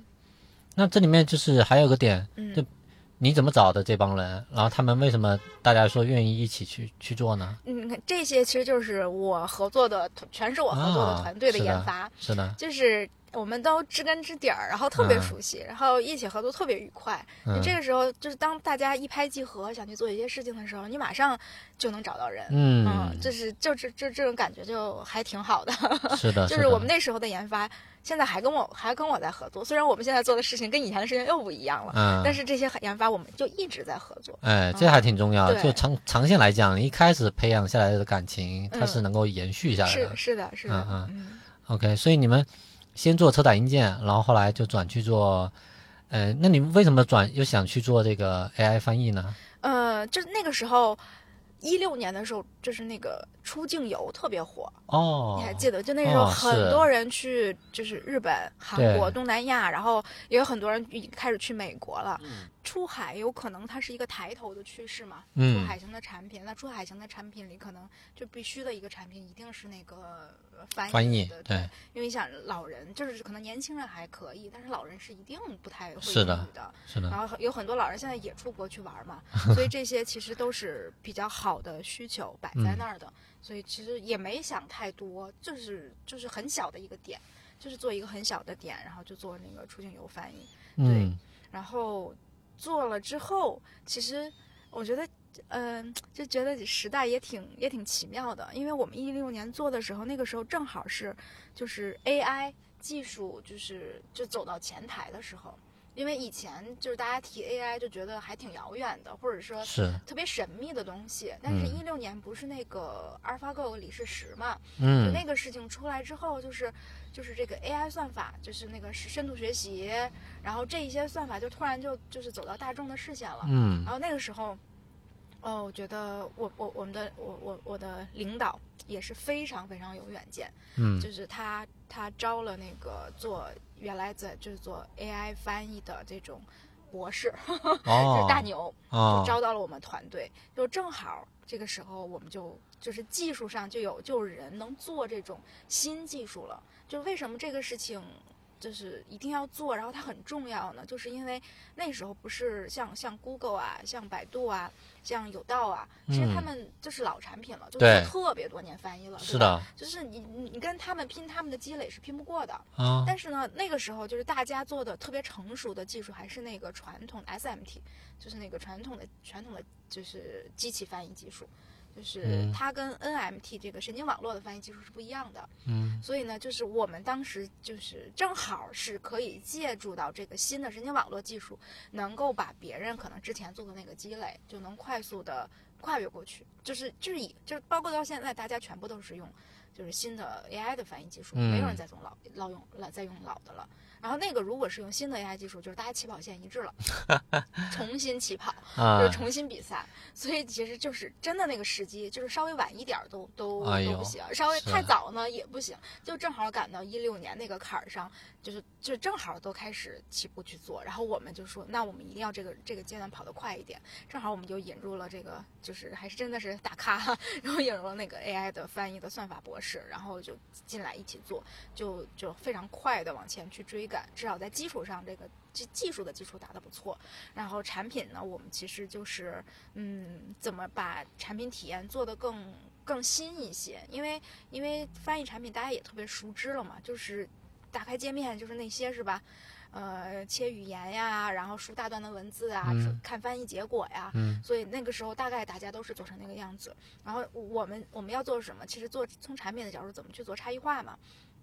你从一个老市老产品市场里去做差异化，那时候我们就是做语音翻译，嗯就这是我们那个就是就是 我们的算是核心的。就是定位跟由来，就是我们就是做一个点，把语音翻译做到最好，所以其实就是做做语音翻译，一直打这个，包括现在也是，就是所有应用市场上给我们的好评都是基于语音翻译过来的。嗯，所以其实就是那个定位到现在一直都是适用的，就是做了那个定位，然后专门去攻坚这个技术，然后你做了之后，那就是快快速的往前跑跑跑跑，不停的跑，嗯。然后跑到后面就是就是就是算是做出来了，对，嗯，哎，我有点印象是，我用的不多啊，应该是打开之后有个也就有个语音输入的按钮。对，就跟啊微信一样，按住啊说话，然后按啊住翻译，就是这样。哦，嗯是是是，，就很简单，我们就是做的简单，就是嗯，谁上来就能用，然后点开说，然后就很简单，就对做的对，上手简单，然后大家都记住，然后记住了之后，你才能有更多嘛。是是，是。嗯所以说这个产品它如果说我们呃把它算成功的话呢，它有几个因素。第一个是嗯、当时那个时间节点嗯那个点上，你们又找到了一个呃科研实力上能够覆盖你们能力的人，哎，对有了 AI 才能够超越原先那么多年他们那个机器翻译的积累，对吧？对另外一个就是你们在产业产品体验上面呢，是非常的去贴近用户实际使用那个场景的嗯，啊就，是产品体验就是非常聚焦。嗯我们那个时候不求多，不求大，因为其他家已经做的很多很大，然后哦，已经比较重了。然后我们就是就是做轻做简单，然后嗯。只要一个亮点打出来就 OK，、嗯，就是你必须要靠这个，你可以打透它，对打透它，嗯。然后就就靠这个，你在用户的眼里就是不一样的，他能通过这个点记住你，你才你才能留下来，才能存活，才有更多的可能性。所以嗯。基本上我们头一两年就一直在这个围绕这个东西去做，到后面你用户多了之后，然后你基础你都打下来之后，然后你再去加更多的多场景，嗯再去拓展场景，后来就慢慢的拓展更多场景。但是嗯最开始就是先把一个点做透的。嗯，而且其实你这个场景是，就如果我是个老人，我出国，那这个场景其实是最是对吧？最主要的一个场景。我我我我，因为我有看用户评论的习惯嘛，就是嗯。我养到现在，我也特别喜欢去看我们后台用户的留言。嗯。然后我记得之前我去看那个我们用户的留言，就是有一个人他说，就是有一个中老年人吧，嗯。他说他是就去加拿大的，去加拿大，然后他说他在他跟着孩子去，但是他的那边语言是不通的，嗯。他基本上走到哪儿都带着我们的产品，所以其实你看到这种的话，你就其实就觉得还挺挺感动的，就是是你会觉得它是很活生生的能够用起来的这种这种这种事情，你就觉得其实非常真实的帮到了他对非常。真实，对，啊嗯 OK，那我我也想另外一个问题就是你在前面这几段经历啊，一开始做小模块，然后嗯开始负责，呃，开始负责呃一个 Mac，然后再负再加上 iPad，然后又有现在去做这个 AI 翻译。那在这里面对你个人来讲，除了能力上的成长，那比如说在职级啊、薪水上面，是不是也会对应的有这种稳定的，嗯、回报呢？这个这个肯定会，因为啊你想你你的工作经验到现在都已经四五年了，是吧？嗯就是你已经是已经是一个从一个新人的，就是就是一个一个新人啊，对，嗯到一个就是能拎起一摊事儿的人。然后你的我的职级也是从，比方说最开始的，就是。因为现在应该是算是 P 五 P 六吧，现在新的新的职级体 P 五 P 六，然后做做到 P 九 P 十是吧？就是职级嗯涨的、这些东西，它在每一个公司，它其实都是都会都会有更好的回报嗯的。对，这个就是就是一步步走过来。其实我，哎，我觉得，我觉得这一点，其实我我自己，我觉得我也是特别奇葩的一个地方，就是说我工作头几年，我没有特别在意这个。嗯，对我刚刚想，就是因为我觉得你并不是不是特别 对我我我我我工作头它是个结果，它不是我我真的就没有太在意这个东西啊啊、就是我都我也没有去比较过谁，就是嗯我觉得现在我因为我经常听到声音，大家会比我的以前的同学，我的以前的同事跳到哪儿怎么样，就会比。但是我我现在回忆起来，我我之前真没想过这些是，是，就是就是做着做着做着做着，你会发现没想过，反而做着做着，慢慢可能就是你会。你早晚会得到你付出应该得到的那些东西。哎，我觉得你说这句话很关键，就是说，嗯、从长线来讲啊，如果你处在一个正常的环境嗯。啊、比如说你一开始就选择进入一个大平台，嗯然后它又是相对来讲呢，它会给予你对应的回报嘛，嗯。就你你的责任和能力，嗯。对吧？对应的回报，它会，就它可能在短期里面没有特别匹配，嗯。但它长期一定是嗯。呃对等的嗯，啊。我觉得这个这个认知是很重要的。对，就是因为我就是就是之前也有也有也有一些见到一些可能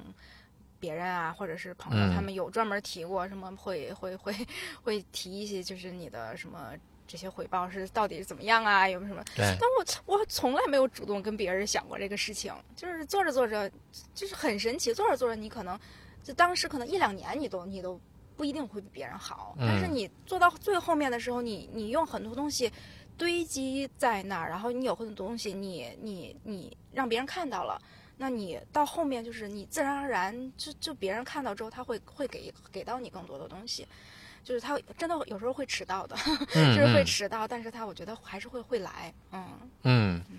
我觉得这里面很重要一点是，有些人他呃，就我我我我想我想说的是，可能会成长大于回报，嗯就特别是在前几年的时候，因为假如说你在这这个地方你逐渐锻炼起了你的能力，即使这个平台没有给你对应的回报，嗯对吧？你也可以在其他地方去变现是，啊。所以说我们可能不用太着急于盯着，比如我四五年我一定要做到产品总监，嗯对吧？我年薪多少万？但对因为很多人他把这个事情摆在明面上去追求的时候，你就会，你会忘记你更应该做的一个东西。对，我就从来没有想过什么做什么总监或者几年嗯升到什么，从就是我从来没想过这个事情，就是因为我这个东西，就它会给我很大的压力。是，我如果一直想这个事情，我会对当前所有东西都可能不满。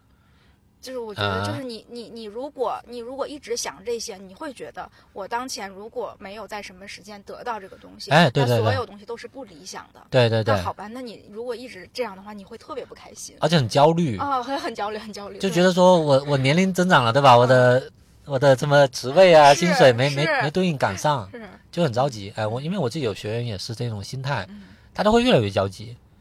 然后这个焦急他会会堆积起来，嗯然后始终让他对现状不满意。嗯是。然后呢，他又，假如说你的能力没有符合你的这个呃呃你的年龄嗯。对应该有的，他就会，他又不愿意慢慢的沉下心去把他那个能力给打、嗯。打起来，就他这这个真的是一个恶性循环啊！你要你就很难摆脱这种摆脱这种负循环啊，还是挺可怕的一件事。所以我我刚刚为什么问追你这个问题，就是我觉得你始终的关注点在于说公司给你分配的一个事儿，嗯。啊，或者是这个环境允许你有这样的尝试，嗯。你就努力的去把这个事情做好，然后你可能是不会特别刻意的去想啊，我我把我能力提高，那个薪水就会来对。啊，而是你这么去干了，他就他就真的会慢慢的会跟上来对。啊，这心态还挺重要的。但是这个过程中，大家听我讲，好像就是好多东西都是一步一步，就是好像就是自很自然但其嗯实，就是每做一个事情，其实都都特别难，都也有很多痛苦啊。就是就是嗯。我记得，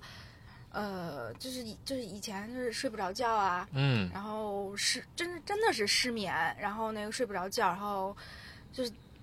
你都会有的，就是都嗯。会有的，就是就比如说我第一个阶段 让我去发配边疆的时候，我就嗯。会，然后后来我就是做浏览器做了几年，我也会迷茫，对吧？嗯。就做了，我就是说我我未来什么，就是这些东西就是该有的这种你的过程性的这种痛苦，然后难过，特别困难，其实都会有的。嗯。嗯，但是你要知道，就是我现在有时候也会给别人建议，你你要知道这个东西它它不是一直这样的，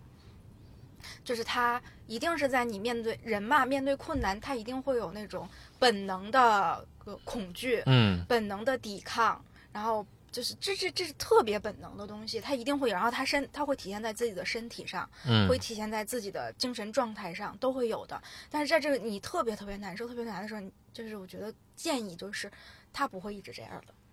嗯他不会一直，他你一定会从这个过程里走出来，但是就是前提就是说，呃，你你得行动，对，不能光想，对，老在那胡思乱想不就是出事儿了。就是就是，我觉得最怕的就是想，因为想是越想越多，越想越多，就是想法它是不会消失的，对它，会。就是我这之前看那个《当下力量》那本书，他就说，他说你身体上所有的痛苦的东西，它都会残留，它嗯它都会残留，然后堆积在一起，然后它会越来越大，越来它就是个痛苦之身。所以嗯你要干嘛？你你你你就是你就是你就把把当下的这些东西你就做好，你只聚焦于你那眼前的这些东西，只聚焦你当下的东西，你就去做。你做的过程中，你以前的那些乱七八糟的想法，自然而然就可能慢慢一点，它会自己走掉的。但是你就是光想不做这个事情，是你嗯痛苦来源本身。对，对，我觉得还有一点是说，其实痛苦是我们成长必须，必须有的。嗯，对对，或者说你想真正的持续的成长，就就跟我们健身一样一样嘛。嗯。嗯、你看，我记得就是每次做，比如说做三组一个、一个卧推啊，嗯。那教练往往往会跟你讲，你到最后一组，嗯。最后那两个的时候，你是到极限的时候，嗯，嗯。但那个时候呢是肌肉撕裂最最快、最厉害的时候，对，那个时候是最长肌肉的时候，所以教练一定会让你咬牙顶上来，嗯。他最多会帮你轻轻的带一下，嗯。啊，那个时候是最痛苦的，你就几乎是觉得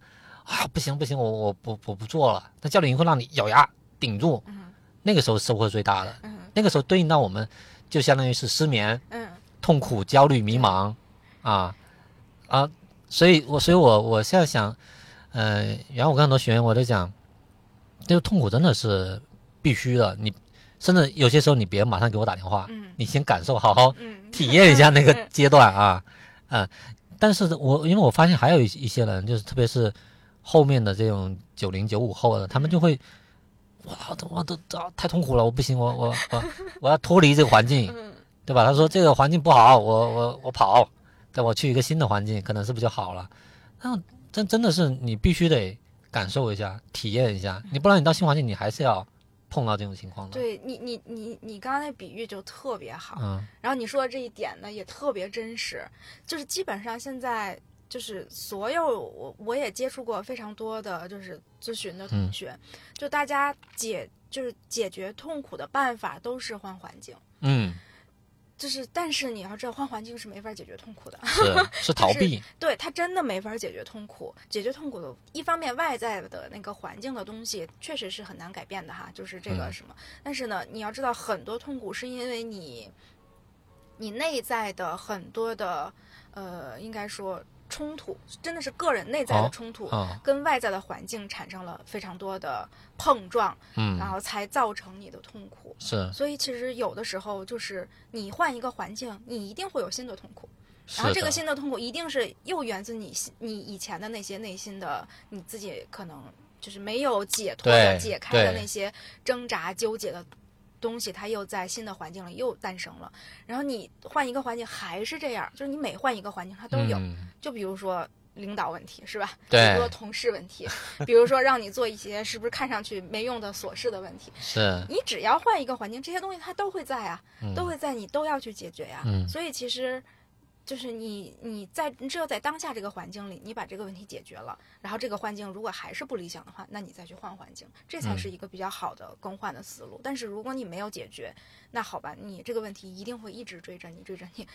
一定会在那儿一直对，它不会走开的。对，会造成很多人他频繁的换换工作，嗯，那到后面他会觉得啊，这个 HR 每次我要找新工作，HR 都嗯挑战我，你怎么嗯原来话那么多？对对，那最后就碰到那个死结了，你怎么就没办法？嗯，OK，所以你相当于回头回过头来讲，你这个 AI AI 翻译之后，这个事情持续了多久啊？做了从一六一七做了三年吧，做了一八年。哦，做了一八年，对我做到一八年，然后那个时候就是我们做先做翻译君嘛，是个 to C 的产品，然后在这个过程中又做了那个 to B 的腾讯同传，就是做了、哦做了哦。又就就那个时候我开始做 to B 了，就是就是智能同传，它是给那个会务做就是那种同传服务嘛。哦，我看到过你发那，比如就大会上面旁边就有一个实时的，啊对对对，就是就是做着做着又衍生出新的场景，就开始做哦 to B，、然后从那个时候开始，我就正式进入到就算是 to B 产品经理的那个阶段了。然后到一八年的时候，呃，哎呀，就是又是一个新的变化，特别大的变化对我来说。嗯，就是一八年的时候，那个时候我们做完翻译之后，就觉得可能翻译它也是相对于比较聚焦的一个场景嘛，就是就是这个产品的形态啊什么的，它也是比较算是比较成熟、比较稳定了。然后那个时候就是部门儿，我们的部门儿又说，就是想探索新方向，嗯就是还就是要给自己找更多新的生存空间嘛。嗯嗯，我觉得我我觉得我我我我我的领导我一直特别佩服啊，就是他的那种嗯，嗅觉，对，对他的那种就是就是嗯什么意志，就是非常非常往前的。嗯对，所以那个时候就提出来说，我们我们想做教育，嗯，就是因为我们有 AI 基础，想说能不能基于 AI，然后做一些教育的事情。嗯然嗯后我就记得特别清楚，一八年的时候，然后我就 就跟我谈话说，就是不做以前的翻译了，让我去从零到一做教育嘛。哎，其实那你看，我又迎来新的挑，因为我们那时候翻译是明星产品，就在公司拿了特别多的奖，就是真的是大家一听全知道，就是口碑也特别好，然后很多人也知道。你说嗯就是相当于你做了一个特别，就是就是你的那个很多人做产品也用，对，做了 做了产品，然后你做到那儿就是觉得，哎，就是特别理想那种感觉，是？是，然后突然说好，你要把这些放下，你要去从零开始，又要出发。然后我就、哦我我就就是也是，我就说我得想想，我没法儿，我没法儿把让自己，么整我呀，就是我说我得想想，所啊以其实也挺难的，就是你你你抛弃了你之前所有的积累，你又要就是又从零开始积累嘛，嗯就想了一段时间嘛。后来我觉得说，我因为我们当时我觉得我们部门也没有别人可以做这个事情了，就当时就是再选人选不出来了，就是因为我是又有从零到一的经历，然后又有做了 AI，然后可能就各个方面说我是最适合的那个。嗯我我这么一想的话，可能如果我是最适合那个，虽然我不愿意，但是也就是我了。嗯对，嗯好吧，那我就接受。然后我从一八年开始，我就开始 我们叫那个封闭开发嘛，就开始就是就是那一年真的就是特别创业，封闭开发，然后就是就开始从零到一做做做教育，就到现在，诶，就是做到现在也是我们原来的产品一步一步，哎还不错，也做出来了，就是也、也嗯越做越大，越做越大，就是。产品的做的范围也越来越广，就是也一路也做过来了，就是又是一个新的旅程，然后在这个新的旅程里，又有特别多新的成长跟收获。嗯，这个就是在你开始的时候，你是完全预见不到的。嗯你只有一路走过来，你才知道你在这个过程中真的是收获了什么东西。对，但到但到这个时候已经有点不太一样了，就嗯一八年啊，嗯假如说一八年你从哎哪一年毕业的？一我一二年，一二一二啊，这会儿已经六七年了。对，六七年就是你之前也经历过很做了一些零到一的项目啊，嗯也慢慢成长，然后中间其实你也经历了很多的痛苦。嗯那到一八年这个时候，你已经是一个嗯、呃相对比较成熟的产品了，对，再让你又来从零到一，就对，而且是特别难，因为教育我们从来没做过。就是你从来没有接触过的一个领域。嗯这个时候，我觉得，因为你刚讲你你们之前做这个已经是个明星产品了，嗯就是这么高的位置，又让你重新从一个全新的地方又探索，就相当于你已经功成名就了。嗯，又让你开始去市场里面先去捡破烂啊，一步步积累做起来。哎，我觉得这个跟原来好还是不太一样，不一样，真啊的不一样，这心态上就落差比原来更大了。可以这么说，就是你要放下的东西更多了。对，要放下更多了。嗯你你中间这个应该不是那么简单，就说哎，那反正也没人，只能我，对吧？对，就是，嗯，而且另外一方面，你自己在生活啊，在嗯。家庭上面，是不是也进入一个新的 就是 我觉得我家庭嗯。就是就是蛮好，就是就是我一直就所有重心都在工作上，啊？就我的啊。家庭基本上没有让我投入太多的精力，嗯。就是我就是默默支持我这里、嗯。对，所以其实我就是工作上一直保持非常非常创业的节奏跟状态，嗯所以到现在也是非常创业跟节奏。然后嗯这也是为什么说很多事情最后能做出来的原因，就是嗯确实有是很大，但是呃我觉得牺牲挺多的。那这个我要说，就是如果你是一个比较工作性的人，真的是对家庭来说牺牲挺多的。是的，如果你更追求一些就是理想的生活状态的话，那你确实得做好这种平衡。当然，嗯这是就是就是工作之外题外话，就是我过来之后的这种感受啊。嗯。嗯，所以你自己也是非常享受这种在工作里面不断成长啊、嗯收获啊，嗯把一件事情搞出来这种状态啊。对，我觉得，嗯，我是一个就是说，就是你你你别给我一个任务，你要给我一个任务，我会我会非常全力的要把它做出来的。就是我是非哦常非常就是目标导向跟责任导向的人。嗯，就是就是要干就要干到对，要不我嗯就不接、这事儿。我想清楚，我不是接。如果我接的话，那好，那个这个事儿就是我的事儿了，就是我的，就是我会就会想的比较清楚一些。嗯，哦，这也是领导最喜欢的一类了。对对对，所以为什么就是说做事做创业的事情，就是那就就嗯。就基本上就就会想到我嘛，对，对，想到我。也只能是你了，嗯。因为这种品质还是很稀缺的。嗯，就很多人他说那那老板这个太难了。对对对，嗯，是。那你你在做新的业务的时候，因为是一个新的方向，嗯。那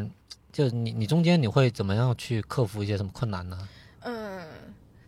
就是是这应该是最最就是应该说做事最难的一次，对因为第一它是个教育，然后第二呢就是我们我当时身边没有任何人可以给我经验。我们全是做工具、做 to C 的团队，没有任何人给我经验。嗯然后那个第三呢，其实对我们的时间要求特别高，就是就是就是让我们就是就是当年吧，一定要把产品给做出来，就是一定要把产品给做出来，就是就是给了这个目标，但是其他都没有给，所有东西都要自己去摊。然后那我嗯，就是那个时候还好，我我是就已经开始带人了嘛，嗯带了带了两个产品同学，然后我们是相当于三个产品同学一起带着他们一起去做，但都是新人啊，但是那个就是但是还还还不错，就非常优秀的产品，然后我们就一起去做，那干嘛？其实就是学习，就是当你做一个新的事情的时候，第一件事情一定是学，嗯就是不是做，一定是学，嗯，因为你不知道，你什么都不知道。就是就是我做教育的事情，我就是先把所有教育产品研究的特别明白，就是所有所有当时市面上，呃，我们是做 AI 加教育嘛，嗯然后做英语嘛，因为我们是翻译，翻译相关的就是英语为主，就是嗯这个。然后我们就是市面上所有的英语相关的教育产品，跟 N A A I 加英语相关的教育产品都研究的特别特别明白。嗯就是基本上所有在做什么，然后他们受众啊、场景啊、能力啊，然后做了阶段啊、资源投入啊，就是这些东西都研究的特别清楚。嗯你就可以理解像做做咨询、做方案一样，嗯就我们把这些就是行业上的情况全部研究明白，这第一步学嘛。然后第二步的话，其实就是后来我我们就有花了很多的精力去学校听课。我做教育产品，我觉得嗯我是为老师服务的，老师嗯跟学生服务的嘛，就就就就去学校，就去学校听课，然后做学校的老师的这种访谈，嗯。就嗯是小学的老师、初中的老师、高中的老师全都访谈过。嗯。就是就是访谈大量的老师，然后就是你对用户对真实的场景了解明白了，嗯。那这个时候我基本上就大概清楚，嗯，我们想要的我们的产品是什么样子，我们要做什么，然后这个时候研究明白了之后就开始，呃，做规划，然后嗯就是就开始就知道产品要做啥了，就做规划，然后做规划，然后打框架，然后就是搭完框架之后，然后你的产品的流程啊，产品的模块啊，然后产品的核心的东西是什么呀？就是这些一步一步，就是从一个规划到一个具体的东西，就开始一步一步一步一步做，然后这个时候就是可以进入到一个正轨的状态，就进入研发，然后设计，我们就也又是一个创新的团队嘛，嗯所有人一起。我们这个时候，呃，就是相对于之前的要求，是我们这个时候对进度的要求、节奏的要求非常高，就是、嗯就是因为我们要做一个很难、很新，但是要马上能看到一些产出的一个事情，所以这个时候就是新的挑战，就是就像我们的创业创业节奏，然后要怎么在这个过程中去把控好创业节奏。然后就这样一步一步，就是 吃了一年特别特别苦的这个日子，就是过下来，嗯然后就还行，就是产品就就做出来了，做出来。后来当然也是一直还得就是迭代嘛，毕竟是个新产品。然后到现在，然后一就是每一年都会有一些新的要做的事情，每一年都会就是在之前的基础上再去叠加一层，然后一直做做到现在，就这样。嗯，所以这个项目你第一年能给我们描述下大概有多苦吗？我们就是。就正常不都是九九六嘛，是吧？嗯，哎，现在九九六正常了啊就。正常是九九六，但是我们就是经常经常晚上要经常会特别晚，就是啊一周六天是肯定的，就是一一天有一天保证大家休息嘛，一周六天，但是晚上的时候，因为我们晚上要，呃，要也经常去 review 一下当天的进度啊，然后晚上的可能才有时间输出需求啊，就是就是会，就是这些基本上晚上都也都挺晚的，但是就是你知道吗？特神奇就是。现在看起来那段时间就是工作强度特别大嘛，嗯。但是呢，就特别特别苦开心，就是我们当时那个团队，我们特别苦开心，就是大家每天特别苦，但是非常乐呵，就是就是我们的研发，我们当时做一起嘛，研发设计啊，就是测试啊，我们都做一起，就每天就是你就事情特别特别多，但是呢，大家都就是经常苦中作乐，就在一起，然后开开玩笑啊，然后呃吃点东西啊什么的，就特别开心，就特别单纯的，然后在创业的那种就是那种氛围，对。嗯，因为这个苦开心，我听你说了好几次啊，嗯我还挺好奇的，就是你觉得怎么样，你们团队才能出现这么一种很纯粹，大家一起在干事儿，然后又互相嗯。对吧，互相诶有点有点小开心啊，嗯，然后都是全力以赴的在把事儿做好那种状态。就是我觉得第一个就是大家对我们做的这个事情是非常共识的，嗯，就是每一个个人他没有那么多瞎琢磨的东西，就是有的人他当他对目标不清楚或者怀疑的时候，他一定会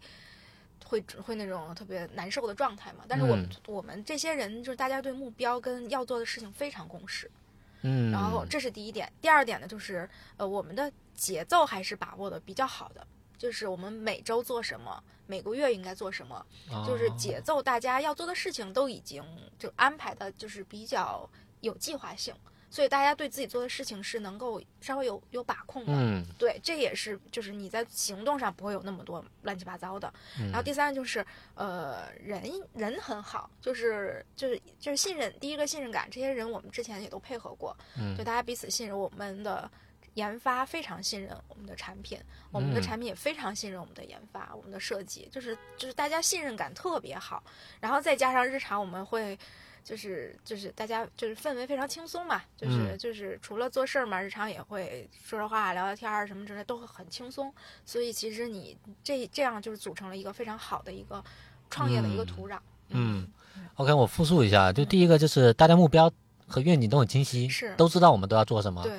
然后第二个呢，就是中间这个路径啊，大家起码可以猜的比较清楚，就这一周、下一周、下个月我我要干什么啊。嗯。然后第三个是呢，互相原来就合作过，嗯，然后呢，大家互相彼此很信任，对。那就一起对吧？一起把这事情做出来对。啊。然后第四个就是其实可能这整个公司招人的文化就是大家都比较比较融洽嗯嗯啊，嗯就是嗯、呃，就配合的比较来对。啊，这个还挺重要的，就不会说啊，我对吧？我的产品的去研发就是大家要彼此的、对吧？有有有一些对立的那种嗯感觉啊。对，还有一些小方法，就比如说啊我们会每周都会买零食嘛，啊，给到放到桌上，大家就自己去吃什么之类的，就是就是每周买零食，大家也挺开心，也挺兴奋的，就是啊就是就是就是，你就觉得哎，还是虽然大家很辛苦，但是还有在惦记大家是吧？就是这种，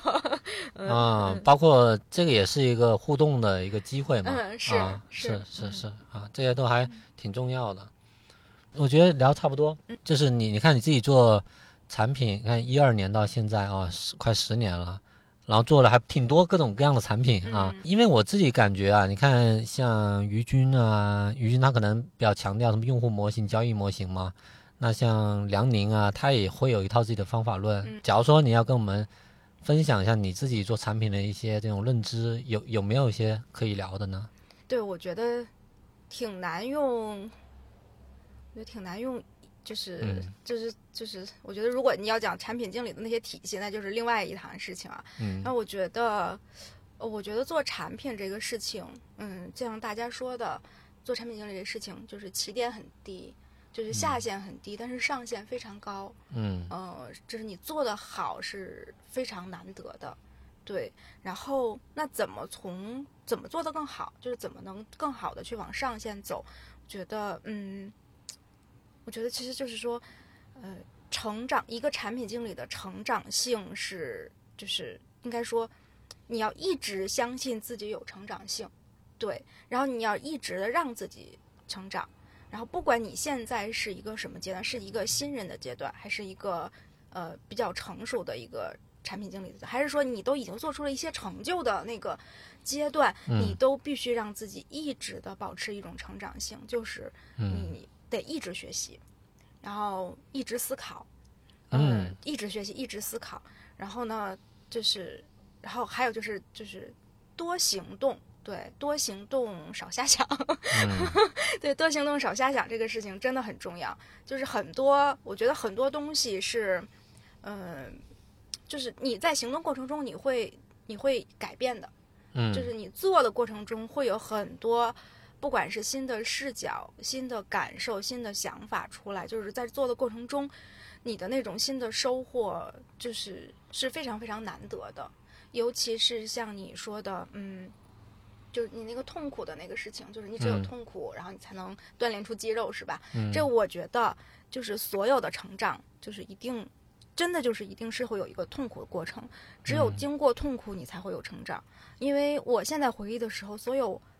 快乐的东西我都回忆不起来，就是哦我只有所我所有的成长都是源自我最开始那个痛苦的过程。哦所以其实如果你在经历痛苦，你要知道。等你回过头去看的时候，这个是你最宝贵的那个东西。嗯嗯，所以我就要要要要珍视这这些过程，这些嗯过程它才会成为你。对，其实我我嗯对我来说，我觉得我现在其实对产品来说，对产品经理这岗位来说，我觉得技能跟知识是非常基础的。我觉得它它不太会有什么门槛儿或者对壁垒。那我觉得是人，就是对我来说，人决定了你做这个岗位的上限。所以嗯就是你怎么成为一个更好的人，然后你在做这个事情的时候，你怎么把这个事情更好的做成自己的事情，然后这个其实是非常非常重要的。嗯，我理解有点像是道的层面。啊，对对对，啊，然后在术的层面呢，我觉得你你们嗯，刚、刚听你聊完啊，嗯。就是其实特别的古典，嗯。这古典在于说你们会去一线嗯。真正的了解用户，嗯。对吧？比如你嗯。你说你做这个呃 AI 在教育的时候，嗯。你会去到现场嘛，嗯。听课嘛，嗯。看老师嘛，啊，所有这一切都是还原到最小的那个点，嗯。最具体的那个场景。嗯。啊，包括你们你们那个呃翻译，嗯对吧？也是为什么是，对吧？语语音语音按压啊对对对，啊，我觉得这些点它其实很大程度上决定了你后续所有东西的走向。嗯就你一开始你是怎么找到用户这个场景，怎么认知嗯啊，怎么看到用户最最需要的东西，嗯。然后基于这个去一步步往后。哎，对，其实基于你说的这个，就是我我们就是不管我历来做了多少个产品，嗯。我们做产品的方法就一直用这种非常就大家可能都听过的就是这些就是很很初始的这些方法一直在做，就是、嗯就是就是，即使我现在工作这么多年，但是我从来没有离开过用户，嗯，就是我我会在我们所有用户群里看用户留言，是。就是然后我会做所有的事情，我也会去考虑这些东西，嗯。然后我会考虑我对我的用户是不是足够熟悉，所有东西的出发点是基于这个，只是说你在输出的效率、输出的方法跟输出的思维上你更成熟了，这些帮你嗯节省更多的时间。嗯但是你怎么做这个事情，你为什么做这个事情，永远是在那个原点上去考虑的。对嗯对，对，这是我刚刚感受还挺深的，嗯因为我想想，原来马化腾在腾讯邮箱那里面，因为他不是说十、十、一百、一千嘛，对对对，啊，我觉得那个还是蛮，感觉是有点特别早期，但延续一直延续到现在，嗯对，就是在腾讯里面刻入到你们骨子里面的一个东西。是是、嗯是，就是我我是因为我是那时候比较早进入腾讯的，所以腾讯的做产品的文化就一直在，哦，我也一直带着这样的方法跟文化做产品，包括我们现在哦。团队的成员，我也会呃培养大家还是沿用嗯。这样的方式。但是我也确实也看到有非常多的现在这种新涌进来的产品经理，就是可能他不再这么脱离了，嗯，就不再做这些非常底层的这些事情了。是这个是很就挺可怕的，就就是大家就是挺可怕的嗯很飘在就是上面，可能都不愿意去接受这些特别一线的一手的信息嗯了。这是我觉得现在做产品，我我有我有一些担忧的地方。我的比喻是啊，坐在办公室里吹空调，对，是的，，侃侃而谈，对对哎对对。对，就是说我看了多少书，我看了谁谁谁的文章，然后我就知道我应该去做什么产品了。就我觉得这种就是一定要警惕，就是很可怕、哦还有另外一个很可怕的是，我觉得是对于数据或增长过于的追求。哎，对对对对对对，你说的这点我，啊我我很认可。就是我觉得现在，就是也是啊，我接触到很多人找我来说说，哎，我是不是现在应该往增长上发展？对，然后我是不是我是个数据，是不是我这个理解的不够，我做的工作做的不够，我是不是就产品就我什么做的不好，嗯什么是就是就是大家现在我因为增长这太火了，太火了这几年是吧？就是大家就觉得就是增长思维才是产品思维，不是不是产品思维一定不是增长思维，嗯就是产品思维一定还是就是不管你是做用户还是做客户，一定是。就是那那你为谁服务这个事情，嗯。永远都是变不了的。增长思维只是说你在这个东西做好之后，快速规模化的一种思维而已。对。对对嗯。对，就是在那个 P N F 之后啊，对对对。快速的从一到一百啊，对，嗯。那对，OK，最后一个点啊，就是那如果比如说，呃，因为像我发现我的听众啊和读者很多是那种大学刚毕业，或者甚至都没、还在读大学的，就嗯开始，嗯。因为越来越来越早期的嘛，嗯。就大家会对个产品感兴趣。嗯那假如说是对这些，或者说是在三五年以前的，嗯嗯、出入门的这些产品经理嗯，如果是他们在现在这个环境、现在这个时间节点，说我想做好产品，嗯你会给他们什么建议呢？嗯，我我觉得我对大学生建议，还没做产品经理的同学就是。呃，千万不要觉得产品经理是一个特别光鲜亮丽的职业，嗯就不是那么高大上的，然后像外面写文章写的什么高薪，然后嗯高端，然后怎么怎么样，真的不是。嗯产品经理是一个非常苦逼的职业，就是不嗯管是你在身体的这种身体力行上，还是在对你的这种心态的考验上，要求都是非常高的。嗯，对，是如果你做的话，要做好，就真的是吃苦跟那个畏难的决心。对嗯。然后，如果你做好这层准备的话，那剩下就是学了，就是要、要多学习、多研究、多想、多看，其实就是就是这样。嗯对，这是我觉得对没有做过产品经理的同学，然后如果是做过产品经理的同学，已经在从事这个岗位的话，我觉得就是不要总是就是抬头看看看太多的天，嗯，然后也不要总是看别人的天，就是嗯多看看自己脚下的东西。嗯，就是你你脚下的路，一定是你基于你当前的你的环境给你的路，一点一点走出来的。嗯就是就是每一个产品经理的路都是自己走出来的。嗯，不要比较。然后不要不要贴太多的标签儿，然后不要看太大的远方，真的嗯就是看你能够到的、看到的那个那个具体的远方，然后你一步一步走到那去，就是不要想着跳过去。嗯，对，这是我对就是做也跳不过去啊对对，就但是心里总想跳过去，啊你就会很你就会很难受。不要想心里一下跳过去，真的是一步一步走过去的。嗯，哎，我觉得这一点特别关键，嗯因为很多人他想走捷径，嗯捷捷径表现在哪呢？比如说呃，怎么进大厂？嗯，哎哎，这个问题，这个问题真的非常多，就是好多人问我，然后我我在这说有一个啊典型的问题，就是说，就是就是有人会问老师说，你你觉得去大厂去大厂的产品经理应该具具备什么样不同的地方能力，什么不同的什么技能？嗯然后我给的答案就是没有什么不同，做产品经理没有什么不同。大厂其实就是竞争更激烈，你可能去其他厂你是九十分儿，但是大厂可能要求你九十九九十九分儿，就是说你比你在某每一个方面都比别人做的更好一些，然后让自己真的就是实力非常的扎实，然后每一个你都真的是